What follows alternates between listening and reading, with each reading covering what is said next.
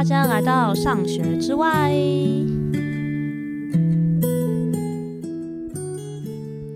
Hello，大家最近过得好吗？我想先预祝大家新年快乐，因为我们新年快要到了哦。你有可能是在除夕啊，或是新年期间听这一集。嗯、想先问大家。自从上一次我们聊到焦虑习惯这件事情之后，你有没有开始在生活中会花一些时间去感觉，嗯，是不是现在有焦虑这个背景城市正在影响着我呢？嗯，我觉得蛮开心的，因为我上一次的文章和电子报还有 podcast 发出去之后，开始收到一些嗯听众和观众的回复哦。嗯，我觉得最常问的问题就是会问我说：“OK，那我现在知道我有焦虑的情况，我也有焦虑习惯，但是那我又可以怎么办？”我觉得这个问题问得很好，然后我想先跟大家说，是的，是有方法的。所以，因为我以前在做很多情绪的学习和推广的时候，其实也会听到很多人会觉得说，认识情绪根本没用啊，感受情绪根本没用啊，啊，这只是让自己很负面而已。那如果你也有一样的想法的话呢，我想告诉你，这一集鸟仔就要来呃跟大家聊一下焦虑管理这件事情。那鸟仔，我这边这个学习咨询呢，我们所做的焦虑管理，嗯、其实是比较是处于像逻辑还有行为面向的一些处理，所以跟大家，嗯、可能原本想象的，因为焦虑它其实是一个心理议题的显现，就是我们可能心里透过过去的经验呢、或是一些。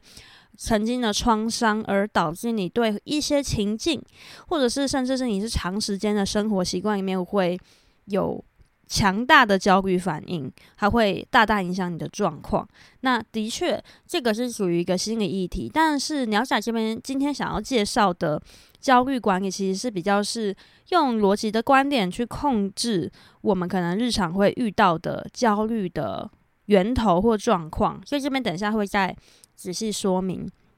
那在正式开始讲呃我们这边的焦虑管理之前呢，我还是想要先请大家嗯、去留意一件事情，嗯、就是你被焦虑笼罩的时候的影响程度。对，我想我想先请大家稍微去想两个问题哦，就是如果你觉得你有焦虑习惯，你可以先去想，你一天之中会有多长的时间都处在焦虑状态下。是每天都会焦虑，可是可能是维持一个小时，或是可能在工作状态下而已吗？然后下班就没事了，是这样吗？还是其实你大部分的时间，你醒着的时间都有隐隐的在焦虑的状态下？对，就是大大家可以先去感觉一下。那第二件事情是，你在焦虑的情况下，你可以进行正常的生活吗？比如说你正常的工作，还有正常的呃，比如说照顾自己的习惯啊、家事等等。然后你的焦虑会有明确的中断时间吗？你会感觉到哦，对，我有时候是焦虑的，有时候是完全没有焦虑的，其实我是放松的吗？那我想要先请大家去感觉这几件事情，是因为如果你感觉到焦虑已经非常长时间的笼罩你，而且它影响你的程度会影响到你没办法进行一些嗯平常的活动，它的影响程度感觉是很大。如果用一个贴切的说法是，你感觉到你的生活已经被焦虑瘫痪了。那鸟仔这边呢，就要邀请你先去尝试一些心理治疗的服务，像是找心理咨商师也好，或者是去医院做心理面向的治疗。那你也可以开始练习什么叫做正念，呃，或是冥想等等的方式来帮助你去。学习怎么样先跟焦虑做脱离？那因为我觉得处在这个状态下啊，其实你也不用紧张或羞愧，但是你可能现在很需要一些帮助，因为焦虑它等于说，呃，几乎去笼罩你所有的生活状态。那你想要冷静的去分析或是制定一些策略来，呃，处理焦虑源或是去安抚你的焦虑，其实是很困难的。那我想先跟大家说。焦虑并不是你，我们都有能力和焦虑分离，但有可能就是现在的焦虑的对你的影响力太强了，那你需要一些帮助。那我们可以找专业的人士去帮助你暂时有一个脱离焦虑的体验，并且知道说，在这个严重焦虑的情况下，你可以先用什么方式来自我保护。那我们有更多的嗯脱离焦虑的时间之后，我们再来进行这个焦虑管理的练习和讨论。好，那鸟仔这边就回来聊一下，呃，我们学习咨询这边的焦虑管理哦。嗯、我觉得第一点是，大家其实如果有感觉到说，有如果你开始焦虑的察觉能力变强，其实你开始会知道说，诶，你好像会在某些时间点特别容易陷入焦虑，而在某些时间点其实焦虑没有那么大，或者是焦虑其根本不存在，其实你是很放松的，所以就如同我们上一集讲的，其实察觉焦虑呢，都是一个第一步的能力。当你能感感受到焦虑的存在，你才可以知道焦虑背后的很多发生的因子。那我们今天比较想要花时间聊的，其实是焦虑源这件事情。对，所以就算其实我们人呢、会有焦虑的习惯，但其实我们并不至于就是整天都被焦虑笼罩着，就是大部分的状态来说是这样子。所以，我们第一点其实要去找到就是焦虑的那个触发时机点。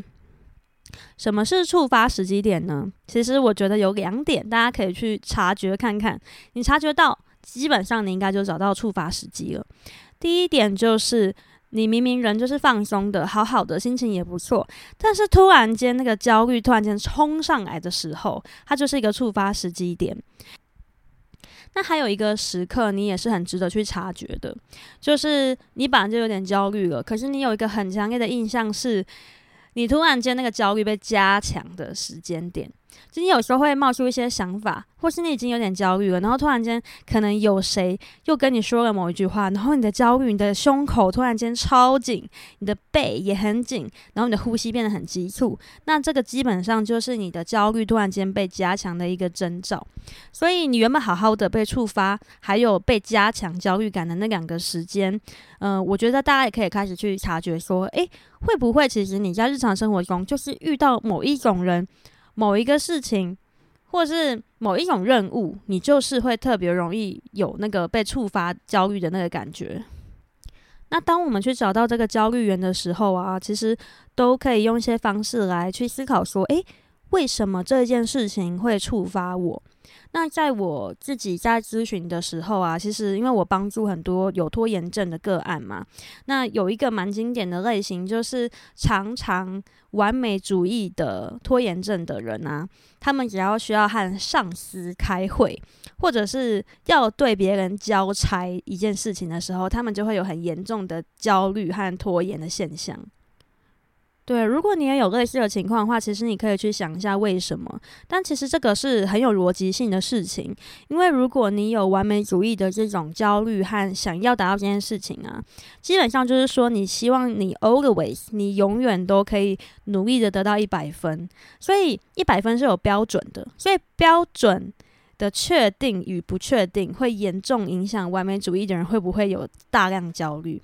那因为所以。有很多的工作情况是，其实你的上司常常不会很明确的跟你讲说他想要什么东西，好像他要你去想。但是其实啊，上司的想法又很就真的就是会影响到这个专案。就是无论也也许有些上司真的很开放，他就是想要想要你自由发挥。那这件事情。板就很可怕，就是对于想要有标准的来说，已经很可怕。那第二种也是有些上司他会觉得，呃，我就是让你想，他可能也没有很明确的想法，但是你跟他报告的时候呢，他突然间意见一大堆。那这些事情对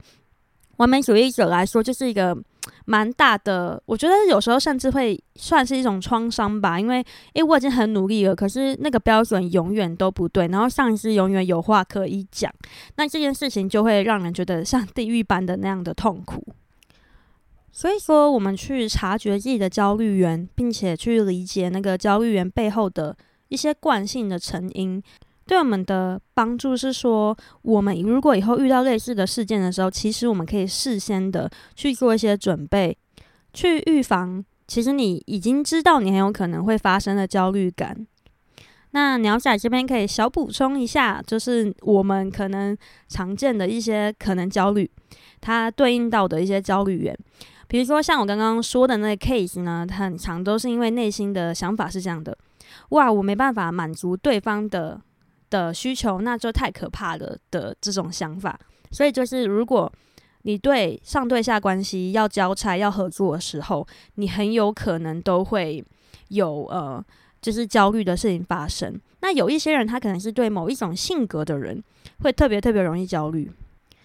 例如，有一些人，他其实对于冲突这件事情有非常大的焦虑感，他背后可能是会觉得冲突代表着危险。比如说，我以后在职场都会被拒绝，或是那些人会来报复我、陷害我的这一种焦虑，他可能就会对所有个性比较直接啊，或是负面情绪，像这种愤怒情绪比较常出现的人，就会特别特别的害怕，他就没有办法正常的在职场上面表现。那还有一种我觉得蛮常见的，就是蛮想讲的是，呃，有一些人会很容易对于某一些任务而感到像是觉得太困难、太惧怕，而产生焦虑感，那他就会不想做。比如说，有一些人他遇到一些没有标准答案的任务，比较开放性的自自主任务，那可能因为以前。在做比较自主性的行为的时候，常常会被否定，然后缺少一些自信心，因为他也觉得这件事情是危险的，不能做这么自主性的事情，或是我做不到这种想法，所以这个想法就会让你可能想要分配一些任务给一些后辈啊之类的。诶，他怎么老是逃避？他怎么老是拖延呢？嗯、那可能是因为他遇到他一看到没有办法马上知道怎么做的一件事情的这种任务，他都会感到很惧怕、很焦虑。所以，其实我们每个人哦，一定都或多或少会对一些事情会被触发焦虑感。那那个东西就是你的焦虑源，背后有一些隐藏的想法。那就可以邀请大家说：“诶，你其实可以开始试试看。如果你可以开始察觉焦虑情绪了，你也可以可以可以开始察觉什么时候焦虑会被加强，什么时候焦虑会被触发之后，那我背后我到底害怕的是什么？那我可以怎么样去准备和预防这些？”特定的任务或特定的人事物给我的冲击。OK，所以聊完焦虑源是什么这个部分之后呢，就可以开始真的进行到焦虑管理的部分。嗯，其实焦虑管理它有很多的面向，那有一个我觉得蛮重要的面向就是去处理你的焦虑源。因为你可以想想看，如果你可以不会那么常被触发，或是你被触发的时候，这个焦虑源已经没有原本那么的强大了，那基本上你的每一天的焦虑情绪都会减少，对不对？所以，嗯、焦虑管理的第一个策略就是，其实你知道你的焦虑源是什么之后，你可以去调整它。那鸟仔这边今天想要提供两个方法，那第一个方法呢，就是逃避不但不无耻，而且有用。对，第一个想法就是，其实你可以去逃避你的焦虑源的，呃，也不能说是逃避。我的意思主要是说，你可以远离你的焦虑源。那在这个提案，可能听很多人听完会傻眼，因为我其实也遇过很多的个案，他们一开始很排斥这个想法，因为他们会觉得自己在逃避，自己在认输，这样子很不负责，或是对自己很不应该。那其实鸟仔听到这些说法，其实都是有点心疼心疼的，但也可以理解，因为我过去也有一样的感觉。因为我们从以前很多很多的长辈吗，就是他们给我们的很多的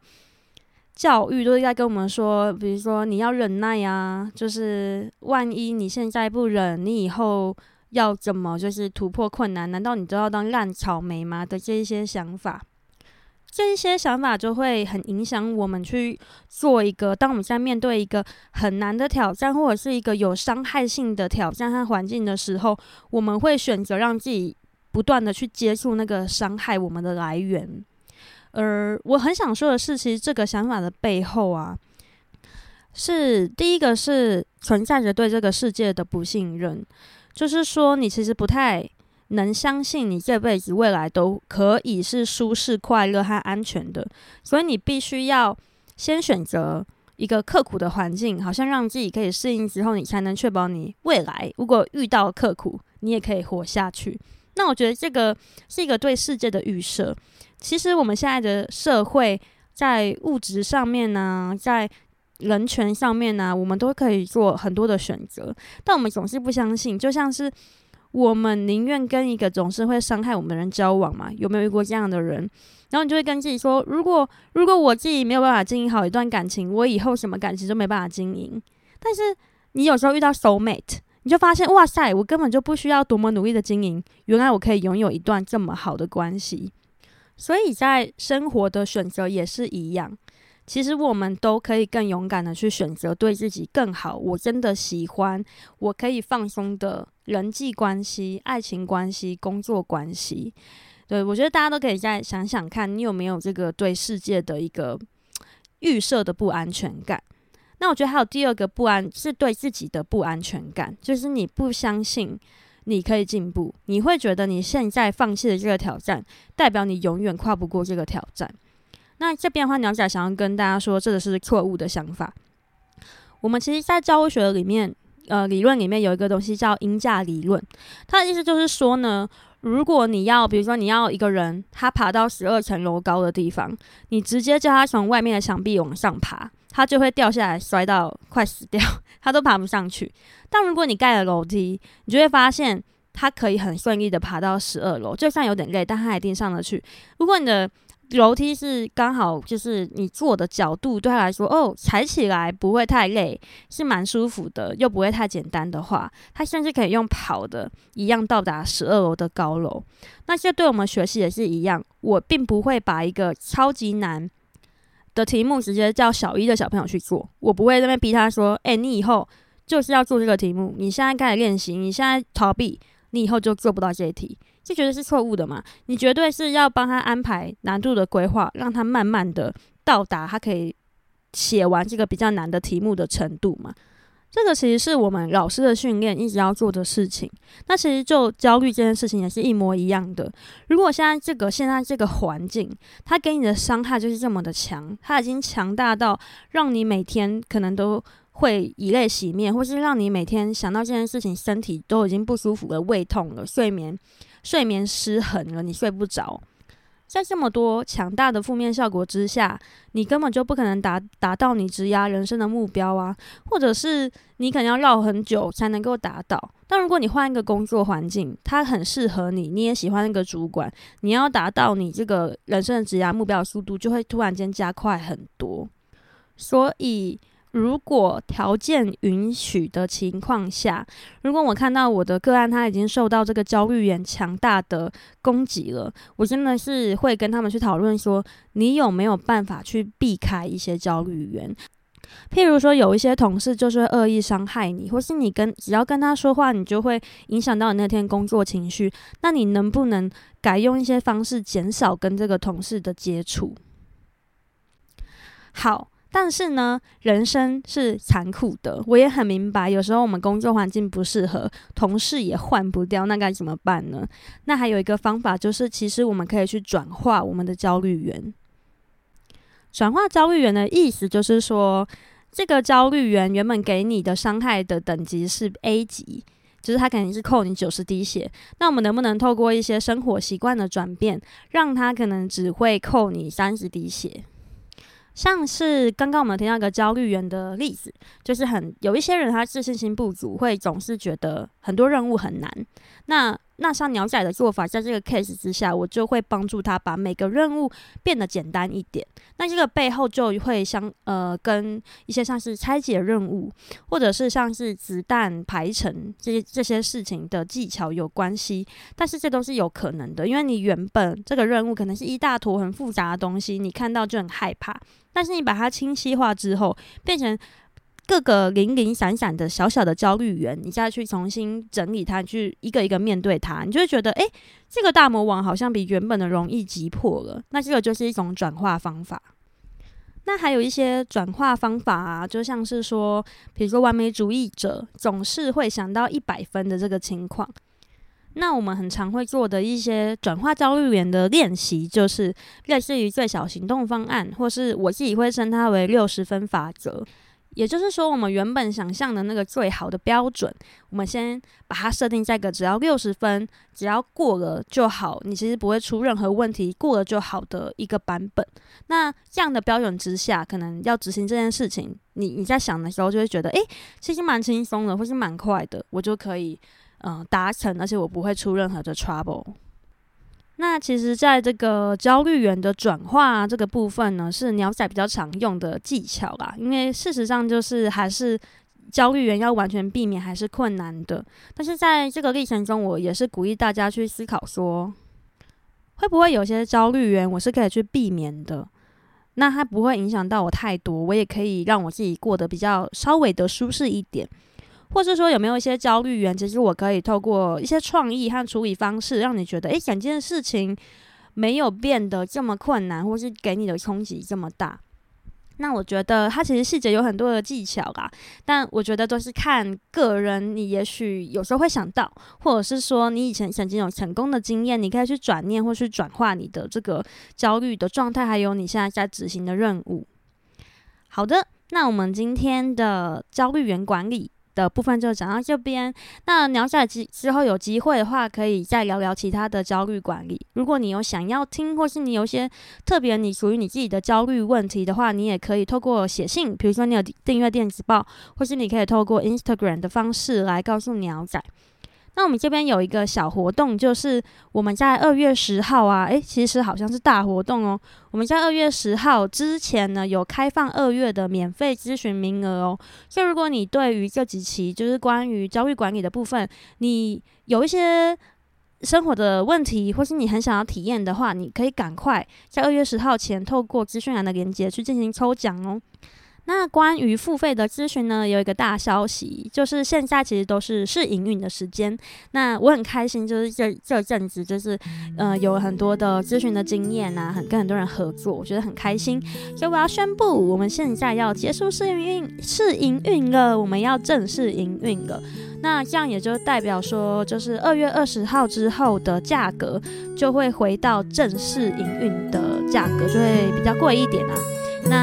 如果大家想要在试营运结束之前赶快来预约的话，只要在二月二十号之前预约的单子，那我们都是算就是很便宜的价格这样子，那不要错过这个机会哦。好啦，那我们鸟仔在这边呢，就祝大家新年快乐，然后希望新的一年大家可以远离焦虑的烦恼，就到这边喽，大家拜拜。